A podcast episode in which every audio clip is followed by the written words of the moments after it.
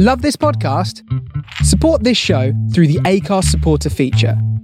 It's up to you how much you give, and there's no regular commitment. Just hit the link in the show description to support now. Ready to pop the question? The jewelers at BlueNile.com have got sparkle down to a science with beautiful lab grown diamonds worthy of your most brilliant moments. Their lab grown diamonds are independently graded and guaranteed identical to natural diamonds, and they're ready to ship to your door. Go to Bluenile.com and use promo code LISTEN to get $50 off your purchase of $500 or more. That's code LISTEN at Bluenile.com for $50 off. Bluenile.com code LISTEN.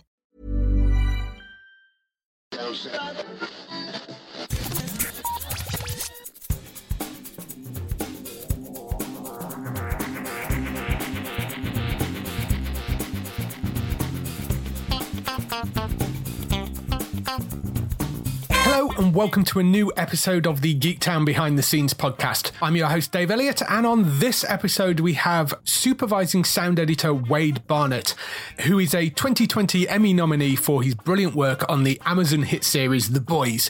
For those of you that haven't caught The Boys yet, the series comes from Supernatural and Timeless creator Eric Kripke alongside Seth Rogen and Evan Goldberg, and it examines what happens when superheroes who are as popular as celebrities, as influential as politicians, and as revered as gods abuse their superpowers rather than using them for good. This leads to a small band calling themselves The Boys, led by Karl Urban's Billy Butcher, to try and expose the truth about the world's most popular superhero team, The Seven, along with Vought, the multi billion dollar conglomerate that manages these so called heroes and covers up their dirty secrets. In the interview, Wade discusses coming up with the sounds for the superpowered people on the show and goes into detail about that iconic episode one scene, which features Hughie and his girlfriend Robin and A Train. If you've seen the show, you'll know what I'm talking about. We also discuss how sound can help enhance and, in some cases, even reduce the workload for the special effects people. He also talks about working with actors in ADR, that's the dialogue replacement stuff, and the complexities of building the sound for the plane scene, which featured Homelander and Queen Maeve on a plane which was falling apart. If you'd like to hear more behind the scenes interviews, don't forget you can subscribe wherever you get your podcast by searching for Geektown Radio. This also gives you our weekly Geektown Radio podcast, which brings you all the latest TV, film, and gaming news. You can also go to the website at geektown.co.uk for daily news stories and all the latest UK and US premiere dates. Here's the interview with Wade Barnett.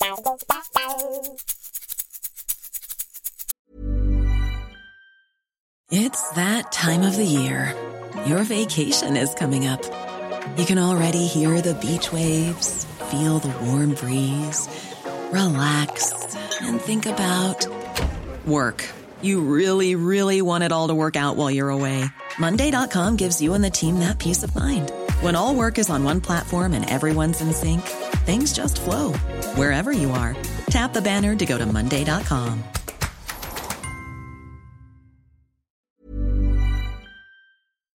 Thank you for coming on and having a chat with me. You're nominated for Outstanding Sound Editing for a Comedy or Drama. Is this your first Emmy nomination as well? It is, yeah. Well, Congratulations on that. That's awesome. And it was for the first episode as well, wasn't it, of the first season? That's correct. Yeah, very first episode of the whole series. I thought the show was fantastic. I'm a huge, huge fan of the boys. I love the comic book as well. And then when I found out they were going to make a TV series and you were going to have Eric Kripke running it, best news ever. And it was just phenomenal that first season. Before we get into talking in specifics about the boys, bit of background about you. First of all, do you want to just explain for people who haven't listened to this before what supervising sound editor does? Sure. Yeah. Basically, you know, I kind of supervise the whole sound editorial team as a whole. And that process starts at the beginning of any show, any episode, or, or a film, if it were to be that, um, meeting with the showrunner, the producers, or the director, whoever it may be, who's in charge with the, you know, the vision of the way that the, they want the show to sound. So I meet with them. In this case, it was the showrunner, Eric Kripke. And, you know, I meet with him and we watch the show and um, he tells me bits of sound design that he might want or ideas that he might have or, you know, things that he wants to play with or certain lines of ADR that we might need or any sort of things that, that he needs us to know for sound editing um, and also mix notes, things of that nature. And then after that spotting session, I go and I work with sound sound effects editors, sound designers, dialogue editors. Um, I work with the Foley team, who records all the props and footsteps and that yeah. kind of thing. I work with the Loop Group, who does all the background voices um, and supervise that recording session. I supervise all the ADR recording sessions, which is, you know, dialogue replacement and ad lines and voiceover and things of that nature. And then when all that's um, edited and recorded, we put it all together, go through it with the editors, and then once it's ready, I take it to the mix stage and um, work with the mixers on getting it the way that the showrunner wants it to sound. Cool. So, how did you personally get into the industry in the first place? Well, I was always in bands playing music growing up, so I was always a lover of sound and, and film and, and television. So I studied that in school. I Started broadcast production in school, and then I moved to LA and um, went even further with it. I studied. I went did a year long technical audio engineering program, which was just sound, working on consoles and working, you know, learning signal flow and sound editing and that kind of thing. And then straight out of there, I, I started to do internships, got sound design internships, and um, finally got a job as a, a, paying job as a runner at a post production sound post production facility that had three mix stage and an ADR stage. And after a year of running and getting people's lunch, I got moved up to an ADR recordist, and I was an ADR recordist for numbers of years. And then while I an ADR recordist, sound supervisors would I would be asking them constantly about giving me editing gigs on the side, you know, and then so I would get little sound effects editing jobs or maybe editing some dialogue here.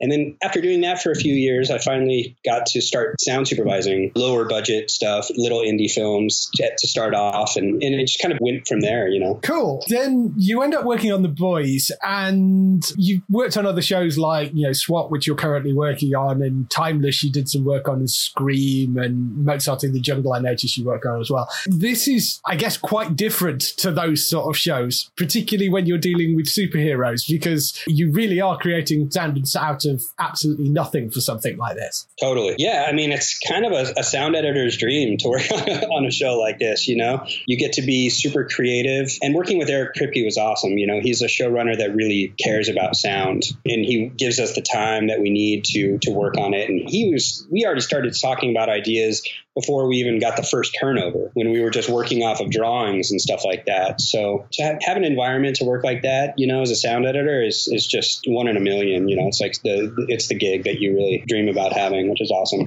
One of the things, of course, with a show like this compared to other superhero shows that are out there, like a lot of the Arrowverse stuff that's on the CW and that sort of thing, this is going out on Amazon, which loses all those restrictions that you get with the normal broadcast TV. So from a sound point of view, does that alter what you can do? Oh, most definitely. Yeah, it does. I mean, like you said, you know, the, there's really aren't any boundaries. You know what I mean? So with this show in particular, because it has a bit of a dark side and there's a lot of gore. With the gore, if you get some of that stuff bounced back from a network or you know something as being too over the top, it's a real bummer. And that doesn't happen with Amazon because we, you know, we're actually told to push the boundaries as much as we can to make it sound the way that it needs to. And with a show like The Boys, that kind of thing is really really important.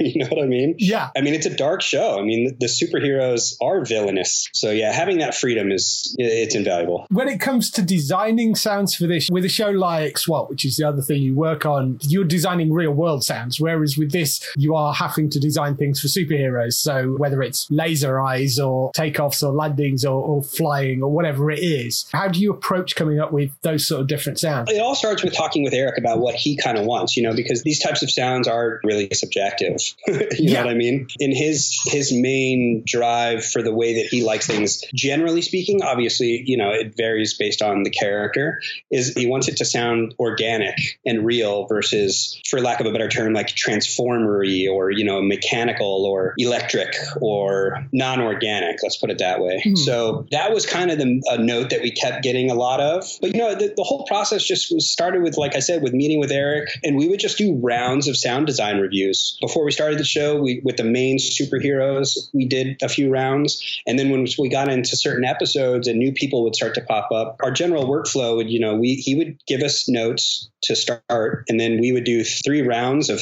three different, totally different ideas. And then we would show them to him. And um, he would say, I like a little bit of A, some of B, C's terrible, get rid of that one, you know. Or sometimes he would say, I think we need to go in a totally new direction, or take this part of A and mix it with B and add some low end, you know what I mean? And so we just, it was really just a process of trying new things and seeing what worked. Sometimes we would try things that he didn't really ask for, but we thought it was cool and he liked it. You know what I mean? Yeah. It's just a trial and error process, you know. Take a specific scene out of the first episode. There is quite a sort of iconic bit in that opening episode, which is Robin and Hughie talking, Robin getting run into by A Train, which is full on one of the moments where you see exactly what this show is, I think. Uh, you yeah. know, can you sort of talk us through that as an example of where you came up with the sound for that? Yeah, it starts with the sound of A Train coming in, you know what I mean, which is just jolting and it's layered with a lot of different sounds. Um, and I worked with our sound designer, David Barbie. You know, he and I work really closely with coming up with those sounds and, and getting them to be right. A Train Sounds has some literal sounds of trains slowed down or sped up and horns. And then it gets into the impact, which there's the initial impact, and then, you know, it's a very slow mo moment. So we basically wanted it to feel like all of the sound had been sucked out of the, the atmosphere, right? So there's the swirling and bits of blood hitting his cheek and um, just the swirling atmosphere. And basically, like time has stopped for him, you know, in that moment. And then as it comes out, there's like this huge suck out, and then you get into the body liquefying sounds, which, you know, we went through, God, that visual effects shot changed a, a number of times. The sounds, I think we probably changed the mix on that six or seven different times. Wow. Based on based on the visual effects, you know, at, at certain points there was a lot, it was a lot more chunky. there were different speeds that they were playing with. So yeah, I mean, I, I think it turned out really cool. And like sometimes the lack of sound is a, a, bit more dramatic in certain moments like that, you know, than over the top, hit yeah. you over the headphones. You know what I mean? Yeah. You know, the lack of sound in that slow mo kind of really gets you to lean in a little bit, you know, and then when you snap out of it, that's where you get hit, you know, with the gore. Yeah, totally. Um, is there any particular scenes that were very challenging doing this season? Yeah, there were a number of scenes that were very challenging. I mean, one one scene that comes to mind is the scene. I think it was episode four, but I, I just finished season two, so it's a little hard to think back. But it was in the it was in the airplane with uh, Homelander and Maeve. Up in that airplane, you know, part of the plane is damaged, and there's wind coming in. They blast the pilot. He lasers him in half. Yes, uh, and it causes causes all the the wind to get in the plane. So the, when they shot that to get the visual right, they had to have a ton of wind machines to blow be blowing their hair around and blowing all the debris around in the air to get it to look right visually. So that caused all the production dialogue to be useless. Right. We had to ADR that whole scene. And, you know, there's a lot of emotion. You know, they're screaming at one another, and there's people on the airplane crying for help, and Homelander's like, I'll laser you. You know what I mean? And it's like, so bringing back that emotion and that those performances on the ADR stage was um, was a lot to do. And luckily, the actors, you know, really brought it, and the, the actors on the show are really great with ADR. Yeah. But then we had to rebuild all of that atmosphere from the ground up, you know, and a lot of scenes with really serious wind and stuff like that, you get a lot of good production sound. But we had to build all of those elements and make it all the ADR sit in. So that was that was something that was really challenging, but also really fun. You know, designing all those ronks and the plane bending metal and all that stuff. You know, and then the, and the loop group too, having all those people. You know, on the day on the set, you know, those people that you see on camera are all just quiet so that they can try and get the real actors dialogue clean. So the loop group was awesome, making the crowd sound really scared. Um, building that whole scene was just a lot of fun. Yeah, great scene as well. And do you have a particular favorite scene of the show? Sound wise, I really like in the final episode. Well, it starts off, you know, with Homelander lasering all the guys yeah. in uh, the building, and the music is just awesome in that in that scene. And then that episode ends with the big fight with Starlight and A Train, which was really cool for us because we had been spending the whole season designing Starlight's blasts and how she charges up and you know builds her emotion and sucks in her energy. And then we got to use her sounds and A Train sounds in like a fight scene together, which was kind of like our culmination of building up all of those things and, you know, building up all our template. And it was like we got to kind of show all our tricks in that scene. So that was really cool. And it was in the last episode. So that was a lot lot of fun. Yeah. It's interesting what you sort of touch on there, how much the sound adds almost to the visual effects as well. You know, you're working obviously with the effects people. Are there points where you can sort of get away with the sound to sort of take some of the work off the effects, maybe? I just wondered. Sometimes it's not super common, but you do sometimes have a situation where the shot just isn't quite looking the way that the, they want it to. Yeah. Where you have the producers like, you know, okay, we're really going to need your help on this one. You know what I mean? To like help the sound tell whatever story they're trying to say in the shot. Yeah. Because like, visual effects is a very time consuming and very hard. I mean, I, I really sympathize with visual effects editors because just the sheer amount of time that they spend on one shot is Yeah. so insane when you hear the stories about it, you know, and it's like when you're coming down on a deadline, especially on television, you know, it's not like this in film, but these guys are working on shots for months, Yeah. you yeah. know, and deadline's approaching and it's like, all right, well, how are we going to, you know, most of the time it turns out great, but if, if it doesn't, then, you know, sound can really help tell the story for sure. Yeah, I speak to quite a lot of people that deal with sound and the stories they come out with. Like, it was one of those big David Attenborough nature documentaries. And when they bring the footage back, Hans Zimmer actually does the music for the documentary they were doing. So they'll just pull a Hans Zimmer track off and shove it over the top when they show it to the producers. And they say it just makes our footage Right. look like 40 times better than it was.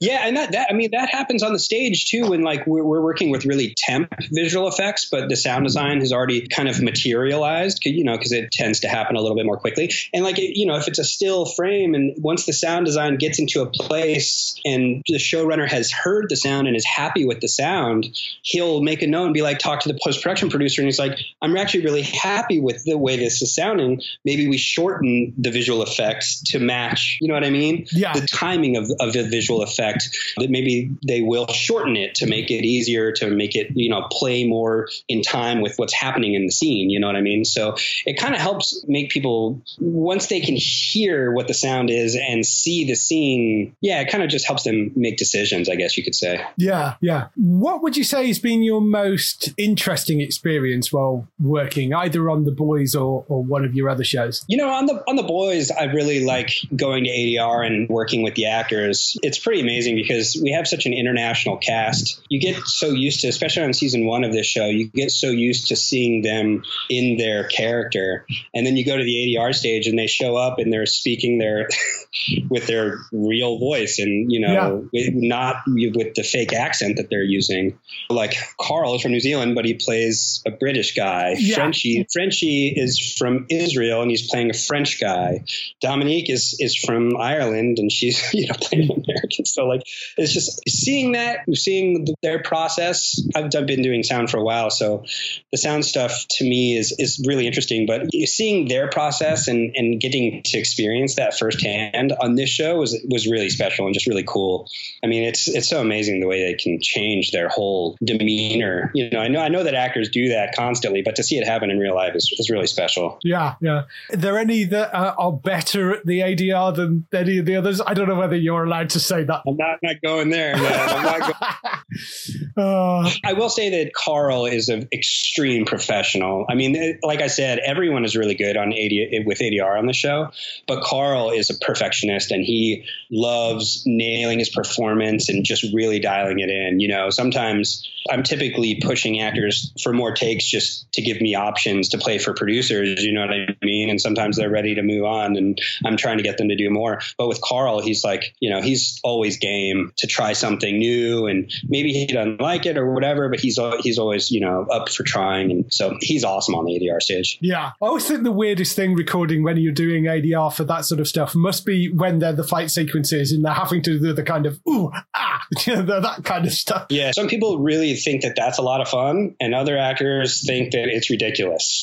Yeah, yeah. It must get wearing after like, you know, the 50th time you've had to do it. Yeah, and not only the fights, but like the breaths yeah. and things like crying and stuff like that. Or laughing is actually really hard to recreate. So yeah, sometimes that stuff can be tedious, but you know, it really actually helps in the in the final product. Yeah. The other thing that I always find fascinating about this sort of stuff is the foley as well, because it's the, the things that they manage to find to make noises out of stuff that sounds right, but is probably something massively inappropriate for what what they're actually recording. Most definitely. Yeah, our Foley team was awesome. Now, our Foley team was Sovereign Sound, who are in North Hollywood here in LA. And those guys, James Howe, he's awesome.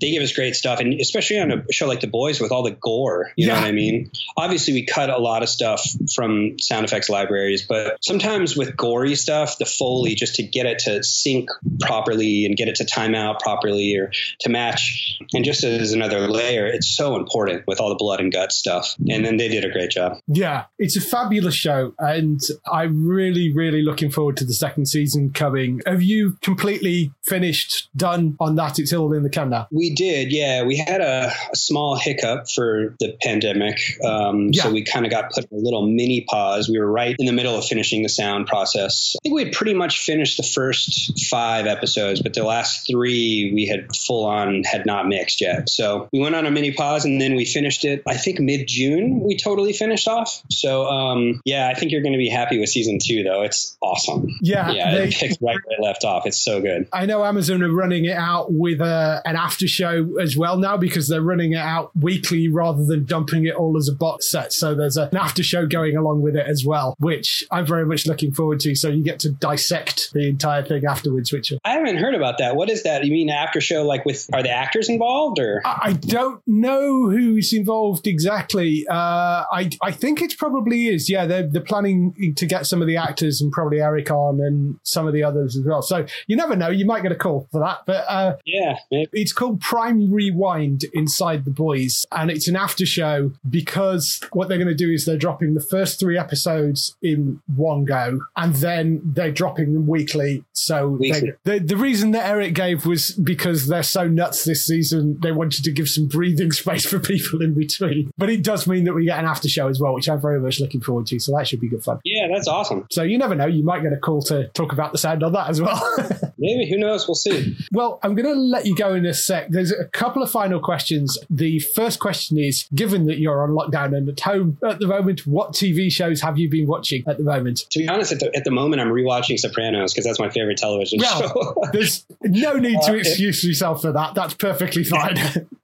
so I'm, I'm rewatching The Sopranos. Um, let's see, of shows that are running currently, I feel like Succession is my favorite show. Um, There's a um, lot of love for that. It's so good. I mean, yeah. the writing on Succession and the acting is just so amazing. I'm also watching Kingdom right now, which just got released on Netflix, oh, yeah. Um, which is like a yeah. I really I really like that show. It's kind of dark as well, and uh, has you know works with the UFC, which I, I'm a fan of the UFC. So I think that show is really cool too. Yeah, good picks definitely. And there's never need to give a reason for rewatching The Sopranos. It's such yeah, a good show. So. Totally. And lastly, if you had the opportunity to work on any TV show, can be something from the past, something present, or some future genre, it can't be one you've worked on. Which show would it be? One of my favorite seasons of television ever was the first season of True Detective. Yeah. I love that story. And I think that it's such an amazing season of television. Um, I didn't like the second season quite as much, but the first season was so amazing. So, like, that story is so bananas. It's so crazy. I would have loved to have been involved in the creative process on that season of that show. Awesome. Yes, that's a good pick. So, in terms of other stuff coming up, you're back on SWAT fairly soon, and then the boys whenever they manage to get back to that. I guess. Anything else that you could talk about that coming up? No, I'm, I'm starting. Uh, yeah, season four SWAT coming up, and then hopefully right when SWAT's ending, I'll be jumping on the boys. You know, that'll pretty keep me pretty busy for the rest of the year, or you know, going into 2021. Also, I'm, I mean, so um, yeah, that's it. Awesome. Well, good luck with the Emmys. I love the series, and uh, I'm very, very much looking forward to the second season coming out. I will most definitely be watching it. Uh, it's a it's a tricky category. There's some other great shows in there as well,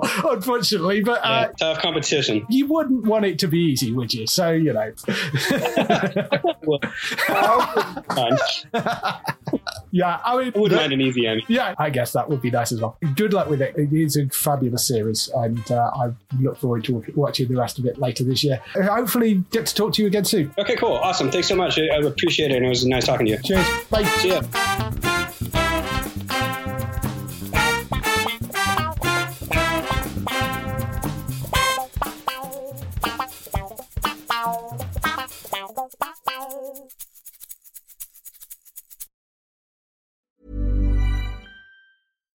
Here's a cool fact a crocodile can't stick out its tongue.